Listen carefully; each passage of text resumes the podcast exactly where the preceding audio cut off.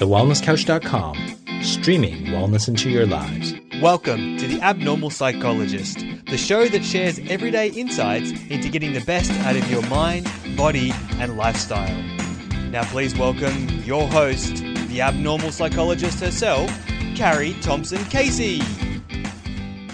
Hello there, everybody, and welcome to another episode of The Abnormal Psychologist with me, your host, Carrie Thomson Casey, the show where we are giving you the how to to get the best out of you. And today we are talking to Sam Bailey. Now, Sam Bailey has an amazing story.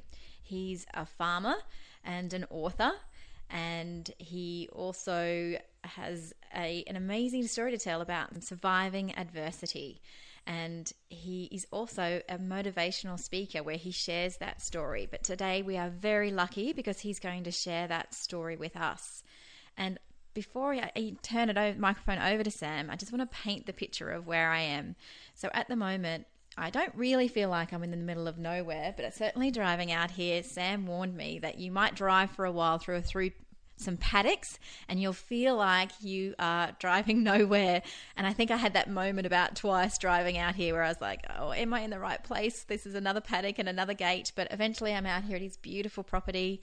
I can hear the birds outside and it's just a gorgeous day. Even though we were secretly hoping that it would rain and I wouldn't be able to get here out here on the black soil roads. But unfortunately it didn't rain. But lucky for you, we do have Sam Bailey with us. So, Sam, tell us your story. Carrie, thank you so much for having me. This is a great thrill. I have got a story. It's a pretty simple one. I was born and raised on a property next door here, on a wheat and sheep place. And I think right from day one, it was in my blood. It was under my fingernails, and, and it was all I wanted. All I wanted to be was a farmer. And people often ask me, "What is it? What is it that grabs you?" And I mean, I don't really. Is it the wonderful lifestyle that you have living on a farm? Is it the fascination of growing crops? Is it the the joy and, and wonder of nurturing animals. And then, of course, as time rolls along and you start to grow up, it's all the first. The first tractor I drove, the first wild pig that I shot, the first billy cart my brother and I built that was bloody hard work pushing it, but we soon worked out that a length of rope in the motorbike solved that problem. Yeah. And I had it all planned simply from, from day one. And and I probably, I also learned probably one of the, uh, the most valuable lessons you can ever learn in life. I learned a thing called, well, it's called resilience these days. Back then, it was that never give up or never give in. And I grew up with it. I saw mum and dad cope with fires and floods, and you know, too much rain at the wrong time and not enough rain at the right time. And but they never gave up. You know, they just clean up the mess. They'd feed during a drought, and that was sort of instilled in me from a very early age. You know, we all had stock, and they give you, you know, stock are, wonderful and they give you a lot of joy, but they break legs and they get bogged in dams and they dive mysteriously. And we all had pets as kids and they give you hours and hours of enjoyment, but they get bitten by snakes and they get run over and they have to be put down. So you learn, you learn to grieve, but you learn to get on with it. And little did I know that that was to help me enormously few years down the track. So I had my life all planned. I'd simply get through my education, few years out in the big wide world, and that was back home. Take the reins from dad, marry, family, you know, and the whole process begins again. So I um so I kicked started my education at Little Cropper Creek Primary School, and I uh, I remember getting home and Mum saying to me, "Well, how's your first day at school, Sambo?" Yeah, it wasn't too bad, Mum, but I don't think I'll worry about going back tomorrow.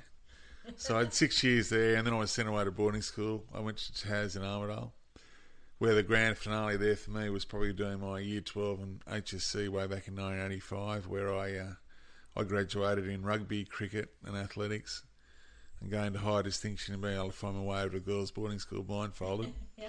So as you can probably imagine, there was no great joy or celebration when my HSC mark arrived home, but that wasn't a worry. The faster I could get away from the classroom, the better. I spent a year on a property in Western Queensland, my first year out of school, where you know I worked hard, I played hard, I made some lifelong friendships and I fell hopelessly in love with the outback. So the following year, I moved myself even further north. Landed myself a, job on a big cattle station up in the Northern Territory. So I remember I came home for Christmas at the end of what was that 1986, and early the following year climbed back in a mile hold Newt and set sail for the Northern Territory for what I thought was going to be another wonderful adventure. I'd been up there, it was about four months, and we arrived this particular weekend. There wasn't a lot going on, So four of my mates and I thought we'd bust the boredom of a Sunday afternoon by heading back into a little place called Camooweal for a beer. So I remember we uh, we assembled mid afternoon, full of fun and excitement of the afternoon was about to unfold. Shut the doors and away we went. And um, but unfortunately, we never made it. We got 20 minutes down the road. We were flying. We had a blowout. The front passenger side tire of the car, the car rolled several times. I um I was the passenger in the back seat. I didn't have the seatbelt on. Was thrown out the back window and came to lying on the side of the road. I knew straight away that this time there was something pretty seriously wrong as I was completely paralysed and had no sensation at all in my lower body. So much so that I remember my first words to a couple who had obviously pulled up and were kneeling down beside me. I said to them, Geez, I hope I don't spend the rest of my life in a wheelchair. So I guess you could say that I was preparing myself quite early on for what was about to become reality. I was um, I was then flown from the crash site by the Royal Flying Doctor to Mount Isa, where I spent the night in the Mount Isa Hospital. I spent most of the night in the X-ray theatre. Obviously, the doctors had to photograph me from head to toe to try and come to some diagnosis. And I think from memory, the diagnosis was pretty simple. I had three or four little cuts on my left arm, a dislocated right hip, and a broken neck. I'd um, severed my spinal cord at the base of my neck, leaving me a quadriplegic, which basically means now I've got limited use of my arms and hands. I'm paralysed from the chest down. I've got no feeling from the chest down. I've lost bowel and bladder control. I have a total inability to be able to regulate my body temperature. And I've now only got about 35% of my lung capacity left. So I was placed in traction and first thing the following morning loaded back on the Royal Flying Doctor where I was then flown to Brisbane where I arrived at the um, spinal unit at the Princess Alexandra Hospital in Brisbane. It was a shattering blow at that age, at 19, to go from being a six foot tall, bulletproof young bloke with the world at your feet. And I suppose at 19 you are bigger, stronger, faster than Superman. And I think to be ejected out of that world and to land into one of complete dependency. I mean, I was literally pushed into that spinal unit, a body on a bed, completely helpless. But I guess I found out, and, and I now know tragedy, bad luck, mishap, accident, diagnosis, call it what you might, is unfortunately a part of life. And at some stage, we are all going to get we are all going to get dealt that bad card.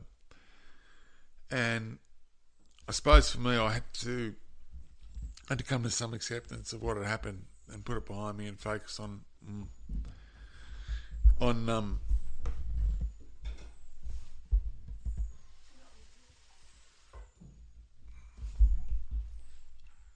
Just getting Sam a drink of water there. Just hang on a sec. hard word. I can't. I don't know how all these women can talk and talk without out drinking something, but I'm not um, not used to that. So I had to come to some acceptance, and it was a matter of saying, "Well, bad luck, mate. Wrong place at the wrong time. You can't rewind the clock now. Be grateful you're still here." And after all, a lot of people don't get that choice. Um, you know, at the end of the day, I felt I was pretty lucky you know, and, and the doctors did say to me, well, you stand a chance of leading a reasonably independent life. So when I weighed it all up, there are a lot more positives and negatives, and I suppose when I broke it down into its rawest possible form, life was saying to me, well, you got two options, Sam, swim or sink. And I couldn't see any life at the bottom of the pool, so I chose the other option.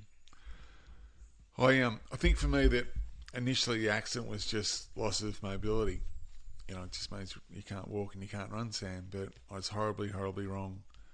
That is only 5% of my injury, the other 95% of it's hidden. I remember one of the first things I had to learn to do in the spinal unit, once out of traction, was to sit up in bed. You know, obviously, when you're paralysed from your chest down, from, from there down becomes 75 kilos of dead, uncooperative weight. It took me days and days to learn how to sit up in bed. Then when you're sitting up, you've got to try and maintain your balance while you transfer into a bath chair. You know, for 16, 17 years, I'd walk to the bathroom. Now I was having to push myself in this chair with wheels on it.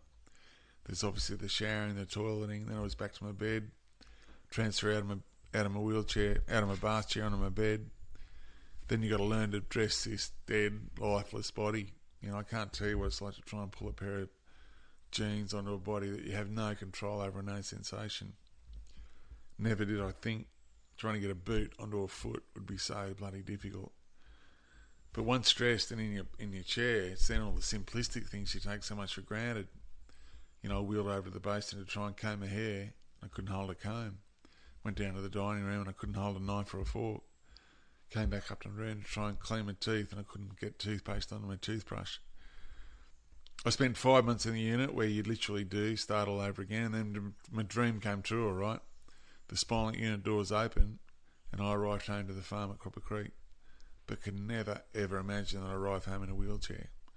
And getting home was just an absolute nightmare. Um, I couldn't do anything. I had no way of getting around the farm. I had no car. Um, so I was completely housebound. I um I was now starting to learn the full extent of my injury. I had I remember spending days and days in bed, jammed full of antibiotics, trying to get rid of bladder infections. I had bowel accidents, which was terribly embarrassing. I burnt myself really badly in the shower one night, which took months and months to heal. I will never forget wheeling in my old bedroom for the first time, and there in front of me was the life that I'd had. You know, my saddle hanging up, my surfboard in one corner, my cricket bat in the other corner. I will never forget putting my footy boots on my lap for the first time, and, and that's when it really hits you. Um, you, you know, so I'd realised that the, you know my life from from now on was never going to be the way it was. This body now was well, eighty percent of it was never going to do what I once did, and then I had a massive, massive challenge ahead of me. If I was going to try and make some sort of life myself on the land, but I was never going to give up, and I was never going to give in, and there was no way I was going to a bloody spinal cord injury get in the road of what I'd always wanted. So with a Sydney Harbour full of determination and, a, and another one full of, beside it full of a never give up or give in attitude, I rolled my sleeves up and set about to rebuild a, a badly broken life. You know, I got quicker and quicker getting dressed and getting my boots on and getting toothpaste under my toothbrush and I then taught myself to get on and ride a four motorbike, which became my legs around the farm. I got my first car with hand controls, which got me back on the road. I converted all the farm machinery and devised a little hoist to get myself up into the cabins of all the bits of, of gear that we had on the farm. I then learnt. I then climbed my very own Mount Kosciuszko and I learnt to fly an ultralight aircraft, which became a very powerful symbol for me because it was something I could do that lots of other, lots of other people couldn't. I travelled overseas. I tried my hand at snow skiing one year down Thredbo, which was a ton of fun. I guess I had got my life back to some normality, you know, and taken probably five or six years, and, and unfortunately lost years for me. You know, your early 20s are some of the best years of your life, and while all my mates were gallivanting around the world, around Australia, building their own life, I was back home trying to learn how to drive a car and get into a tractor. But I had climbed all these hurdles, and there was just one left in front of me to climb, and that was finding a girl to share this life that I'd rebuilt. I'd had, you know, two or three relationships through the years that never went anywhere. The girls would fall madly in love with Sam, but the following weekend, when they found out a bit more about his mate, quadriplegia, they ran. And I was accepting of that. Obviously, it made me realise that not every girl in the world is going to throw themselves in front of someone in a chair. I was now in my 30s pretty well, and maybe maybe this life is going to be a solo one. But one of the great things about life is you never know what's, what's around the corner. One afternoon, the phone rang, and, and that phone call changed my whole life. It was a rural reporter called Jenny Black, who was um, who was working for ABC Radio in Tamworth. To cut a long, long, long story short, she came up and did an interview with me. We uh, we eventually fell madly, madly in love with each other. And I've got to say, the best things that ever happened to me, Meaning Jenny. I um like most girls, she can normally talk under wet cement with a mouthful of marbles, but the, the morning that I proposed to her live on her radio program, I had a stump just for a moment or two. What a special morning that was. We then got married, and then I, I guess my dream really did come true. I arrived home to the farm here at Cropper Creek as a farmer with my little mate tucked under my arm, and you know those first six months of getting home was just the most fantastic time for us both. We were doing the the cattle worked together. Jen would give me a hand with the cropping when I needed it. We moved into a big old house that hadn't been lived in for 10 years, so Manly trying to restore a little bit of order there. Could life get any better? Well, it, it did. We um, we were on the program Australian Story way back in 2000. And we just got, like everyone on the program, we got an incredible response to our story. You know, we just got letters and we got phone calls and it was back before emails. And I think what was a bit of a wake up, well, not so much a wake up call, but probably a, a realization was that this simple story could help people. Because probably 80% of the people who responded to our story had at some stage suffered some sort of life changing hardship. And our story was just giving them hope. So I thought, well, maybe I've got to get out and tell this story because it can help, you know, and it can give people hope. So, what Australian Story did for us was kickstart some public speaking. And as you all know, there's only one thing worse than dying, and that's public speaking. Initially, it was just locally, but over the last eight or nine years now, we've been crisscrossing Australia and just sharing this story with people from all walks of life. You know, one minute you can be in the Hilton Hotel in Melbourne talking to the top end of town, the next minute you're out in the middle of nowhere talking to a handful of people. And um, it's an extraordinary life that I now lead. You know, you get a phone call or an email, and you don't know which way you're heading and who you're going to be in front of. So, um, look, that's about yeah, that's where about we're up to it. That's, so it's look, it's been a it's it's a simple story, but it's it's a great one, and I could never ever imagine if someone tried to tell me, you know, 27 years ago, look, Sam, you're going to be you're going to have a catastrophic accident, you're going to be confined to a wheelchair for the rest of your life, but you will go on, you'll write a book, you'll marry a gorgeous girl, and you'll be um, travelling around the country telling your story. Would have said, yeah, pull the other one. So that's where we are at the moment. That's an amazing story, Sam. And yes, you and, and Jenny collaborated and, and wrote a book, and I and I've read the book, and it is an amazing read about your story.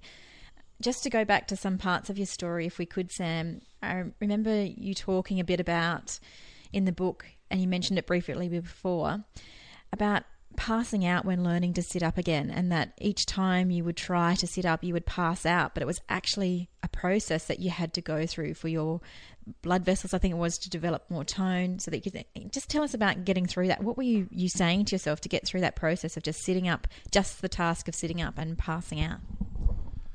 Well, first of all, you realise the enormity of the accident, you know, and and um, it was I'd pass it because I, they've, they've changed. They don't do it anymore, but back when I had my accident, they put you in traction, and you're in bed for about two months. So you, you you're lying prone for two months. So your middle ear becomes becomes stable with you lying flat, and then of course once you sit up, you know you lose lots of blood and you and, and you faint. And but I found you know the first time was just awful. The second time was a little bit better, and I just found that you know the more you did it, the better you got. And I think also I was in I was beside a guy called Gary who was in the bed beside me, and he had no movement from his neck down. And I, um, I'd often used to look across to him when he was looking at me, and and thinking, well, gee, you know, things could be a lot worse. And and I felt as though I sort of had to, you know, I had to have a, I had to try and I had to persevere because of him, you know, because. And I think every time I felt like giving up, I'd look at Gary, and think, well, he can't sit up. You know, he never will be able to sit up, and he's going to be dependent for the rest of his life. So, so I'd try again. That's incredible courage. And in the book, in speaking of that courage, there's a, a part of it where your friend Richard Browning makes an observation that he would find it difficult to leave you behind in the hospital each time he would visit, that it would be a great time to come and chat to you, but he didn't like leaving you alone there. And you responded to him in the book by saying, in the end, I had to find the strength to go on deep within myself. Nobody else could do it for me. Could you just respond to that? That no one else could do that for you. Well, it just basically just comes down to you, you know, and you're the one that's got to grab the baton and run, you know, and, and no one else can do that for you. And look, Richard was God, he was a power of strength to me when I was in the spinal unit. You know, he used to come and see me all the time, and he enveloped all his uni mates and bring them in all the time as well. But yeah, he was right. You know, they couldn't stay twenty. They couldn't be there twenty four seven, so they had to leave. And but they cheered you up. You know, and and and I suppose I, I, I felt a responsibility to give it a crack because of because of you know because of them in a way. And I always have felt that responsibility that I just had to give this a crack for the Royal Flying Doctor, for the guys in the spinal unit that's, that dedicate their whole lives to helping people with spinal injury, for Richard Browning, for my parents that were laying a platform, for all my mates that were, you know, showing great concern and cheering me on at every milestone. So I think within myself, I felt as though, as I just said, you know, I had to, I had to have a crack at this for, for, for them. And also in the book, you talk about, you say, at my low points, I would just get up in the morning and try something new. And at another point, you say, I dug down deep and I found I could cope. When I was alone, I didn't dwell on my situation. So it sounds like eh, the message you were trying to tell yourself each time was that this is really hard, but I can cope. Rather than dwell on my situation or what's happening today or the, the challenge medically that's happening today or in the hospital or even even at home now, it sounds like the mantra was sort of I'll get up, I'll give something try something new a try in the morning. Would that be right? Yeah, definitely. That's right. And I, yeah, look, there were some hard days when I first came home. Obviously, you know, because you are, you are. I think like anyone that's probably had a stint in hospital, you know, there's no greater day when the doc gives you the green light to return home, and you and you you return home and your life returns to normality. And I, I think in a sense, I thought once I got home, my life would return to some normality as well. But you know, it's horribly wrong. You know, because you know, it's all these tiny little things that you don't think about. But I, what helped me enormously also is you know, I did dig, dig deep for, and I, I found that I had inner strength that I probably wouldn't have known I had if I hadn't had the accident. But what also helped me a lot is was was laughter and humour. I think if uh, you can crack a joke at a problem and have a laugh, that helped me enormously. And the other thing I learned to do was, uh, and I designed it myself, and it's a bit of an analogy from the bush, is is what I call jumping the fence. And what I mean by that is when, when it all goes pear shaped in your own paddock, or so you think, jump over the fence into someone else's paddock. And all I had to do for 20 or 30 seconds was just give a thought to what's happening around the world at that time. Maybe I didn't have to leave the shores of this country. You know, I could think back to the spinal unit and those people that had no movement from the neck down. The spinal unit was beside the head injuries ward in, in, in the PA hospital in Brisbane you know, I saw some horrific things in there. So, you know, and I could think about the families of lost loved ones in tragic accidents, and I could think about the people all battling cancer. And so, what you very quickly do is jump back over the fence, back into your paddock, and all of a sudden, that gave me a bit of a lift. And I thought, well, my situation's not all that bad after all, you know, and so it helped me enormously and and helped me get from one day to the next. That's such a great philosophy, Sam. And again, just drawing on the book another time, you wrote, I remember that you need to have a few bad days to properly appreciate the good ones. Tomorrow's another day and it will be better. Yeah, that's right. Look, it, every day can't be a great one because otherwise you wouldn't appreciate it. And the fact of life is that every day won't be a good one. You, you are going to have days where they all go pear shaped, but and then you'll have really good days that'll make up for it. So yeah.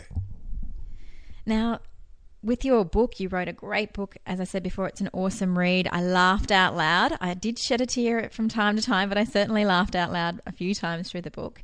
But another part of your story is that you had an opportunity to meet with Christopher Reeve. And it was one of those chuckle moments where in the book you write, What am I going to say? He's Superman, and I'm just a farmer from Cropper Creek.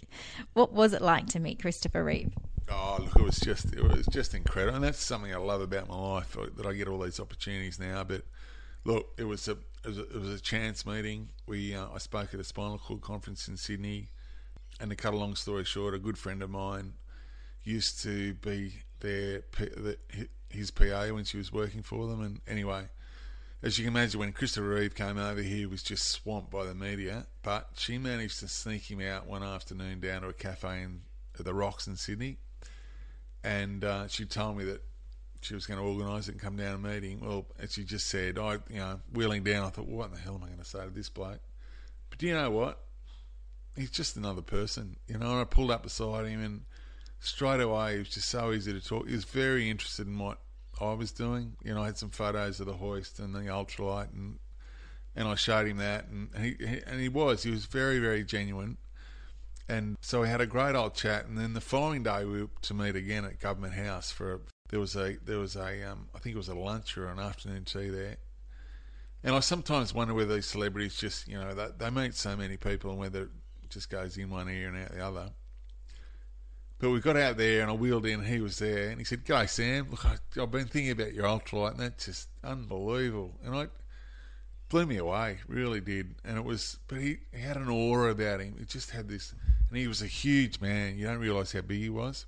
He was an electric chair, obviously, with very little movement. You know, he had no movement from his neck down, but still he had this aura. He still was Superman, and yeah, it's one of the one of the things I love about my life is is the chance of meeting these people, and he certainly is, yeah, one that's right up there. And and obviously I was I was just so saddened by his death, but he had such an impact on people, especially spinal cord injury, that I think it showed everyone that can happen to anyone. And he really did, he, you know, he did a hell of a lot for people in with spinal cord injury in his short time. And yeah, I was really sad when he died because he he said, "Oh, if you ever come over, come and see us." And so I would have loved to have done that, but look, I'll just cherish that that twenty or thirty minutes I had with him in that cafe in Sydney. Sam, your story is again, I, I, keep saying it, but it really is. It really, I think there's a lot to be learned about about struggle and challenge and being patient with the struggle and keeping talking to yourself all the way through it. And I encourage any of the listeners, if they want to hear more about Sam, to to chase you up. So, how would someone go about finding you? Oh, look, I've got a I've got a website, and on there there's a there's a contact, and you flick me an email. And normally when you do that, I get back to people straight away. And but if yeah, so that's probably the best way of finding me, or look me up in the phone book. okay, now there's a few key questions I ask on my show, Sam. If you could just indulge me a little bit more of your time. So, what have you learned about people through the last few years of your experiences? What have I learned about people? Um, well, I've learned I've learned not to whinge, and I've learned not to complain. And but I suppose I've learned I suppose I learned from mum and mum and dad. I learned that you never give up and you never give in, and that was probably one of the. I think that would be the most important thing I've ever learned from, and that was, you know, taught watching to me by them. the from watching them, yeah. and that was taught to me by them. I've learned, yeah, I've certainly learned patience. Um, you, you, certainly have to be patient when you're in a wheelchair.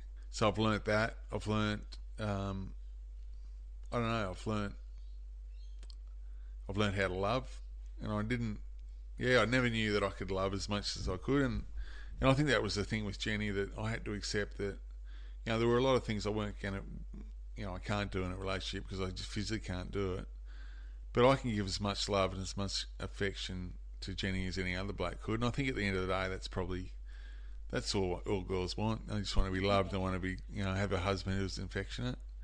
So I've learnt that. What else? I'll think about it. You ask the next question. well, probably just one more question. Is there anything that you consciously do to keep you focused or balanced? Is there any daily rituals or anything you definitely participate in that you think gives you this patience and gives you this energy to keep loving and doing all the things that you do on the farm? Look, I just appreciate what I have, you know, and, and and I think sometimes we all lose track of that because we're, you know, we've got all this marketing thrown at us. We've all got to have the iPad. We've all got to have a a widescreen TV, and we've all got to have this. When, when at the end of the day, none of that's important to it. You know, what really matters is is what you already have. You know, and that can be your family, um, your mates, and the community you live in. And I and that that's probably you know again, that's where I was really important. It was a really important lesson I learned lying in the bed in the spinal unit that the most important thing to me was my family, my mates, and, and the community I lived in because they, they were all the people that dropped everything and ran at my accident. You know, there was no there was no iPhone around the bed. There was no widescreen TV around the bed. There was no there was no ski boat. There was no V8 Ute. You know, around the, it was my family and my mates and, and where I lived that all rallied. So I think that's yeah, I just yeah, and every day is a great day, you know, and, we are so very very lucky to live in this great country, which does offer us all so much, and you can, you know, if you if you just want to get off your backside and and have a go, this country you can do anything, you know, offers us so much, and um, you know, if you if you're having a bad day, jump the fence and you'll soon jump back. I am so grateful for your time today, Sam, and I'm sure the listeners will be really inspired by your story. So that was a really great show, and I'm so grateful to Sam and Jenny, who's been floating about from the veranda. I think she was going to check the horses. Well, I hope you found Sam's story helpful today. Don't forget to support the show by telling your friends, or you can go to our Facebook page, Carrie Thomson Casey, that's Thomson without a P, and like us there and give us your feedback. You can also subscribe to the show in iTunes. Don't forget to give us a five star rating if you like today's show. You can also support us by going to the website carriethomsoncasey.com and subscribe. Thank you for joining me and see you on the next episode of The Abnormal Psychologist, where we share real people's stories and give you real ideas so that you can realize your potential. Take care. Hi, it's Karen Smith here.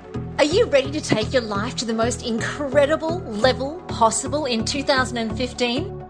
Are you ready to not just be the best version of you, but to inspire your tribe like never before?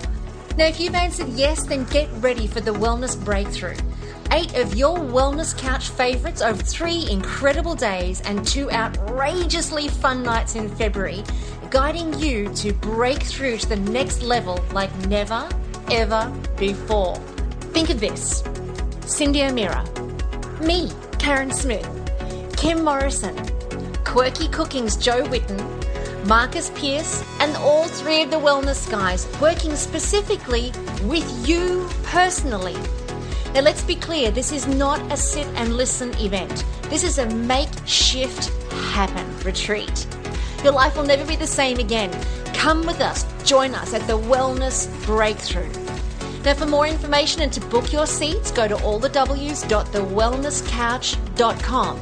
And I'm going to see you there. Whilst the Wellness Couch presenter endeavor to provide accurate and helpful information to their listeners, these podcasts cannot take into account individual circumstances and are not intended to be a substitute for health and medical advice from a qualified health professional.